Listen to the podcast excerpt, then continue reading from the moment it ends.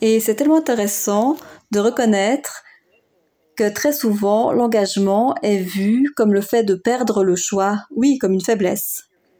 Si tu es engagé, alors tu as moins de choix. Et ce qui est vrai est le contraire.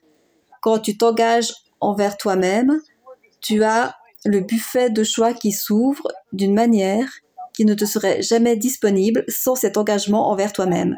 Oui, et même si tu observes, disons aujourd'hui, disons que tu écoutes ce podcast et qu'aujourd'hui ou demain, si tu écoutes ça le soir, et ce que j'aimerais que tu fasses, c'est regarder chaque chose que tu choisis pendant la journée. Est-ce que tu choisis ça pour toi ou est-ce que tu choisis ça sur la base d'essayer de faire plaisir à quelqu'un d'autre ou de répondre à ses attentes ou ses projections? Ah, j'adore ça, oui. Et tu penses que ce sera choisir contre.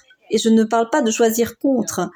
Ce n'est pas comme un adolescent de 14 ans qui a décidé qu'il allait vivre sa vie et qui est grognon et qui dit je vais choisir pour moi. Ça, c'est choisir contre. Dans Access Consciousness, on se réfère au royaume du nous. Gary Douglas, à chaque moment de la journée, il choisit pour lui et pourtant, il inclut tout le monde. Ok, là, il faut qu'on ralentisse un petit peu pour cette partie. Alors, cet exercice que tu suggères qu'on fasse, alors, combien des choix que tu fais sont basés sur l'engagement que tu as envers toi-même de créer la vie et le monde dans lequel tu aimerais vivre et combien de ces choix sont là pour répondre aux besoins, désirs des autres, à des obligations?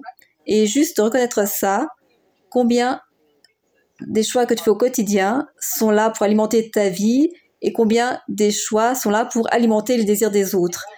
Et si aucun des choix que tu fais pendant la journée sont là pour créer la vie que tu aimerais vivre, ça veut dire que tu as très peu, voire aucun engagement envers toi-même.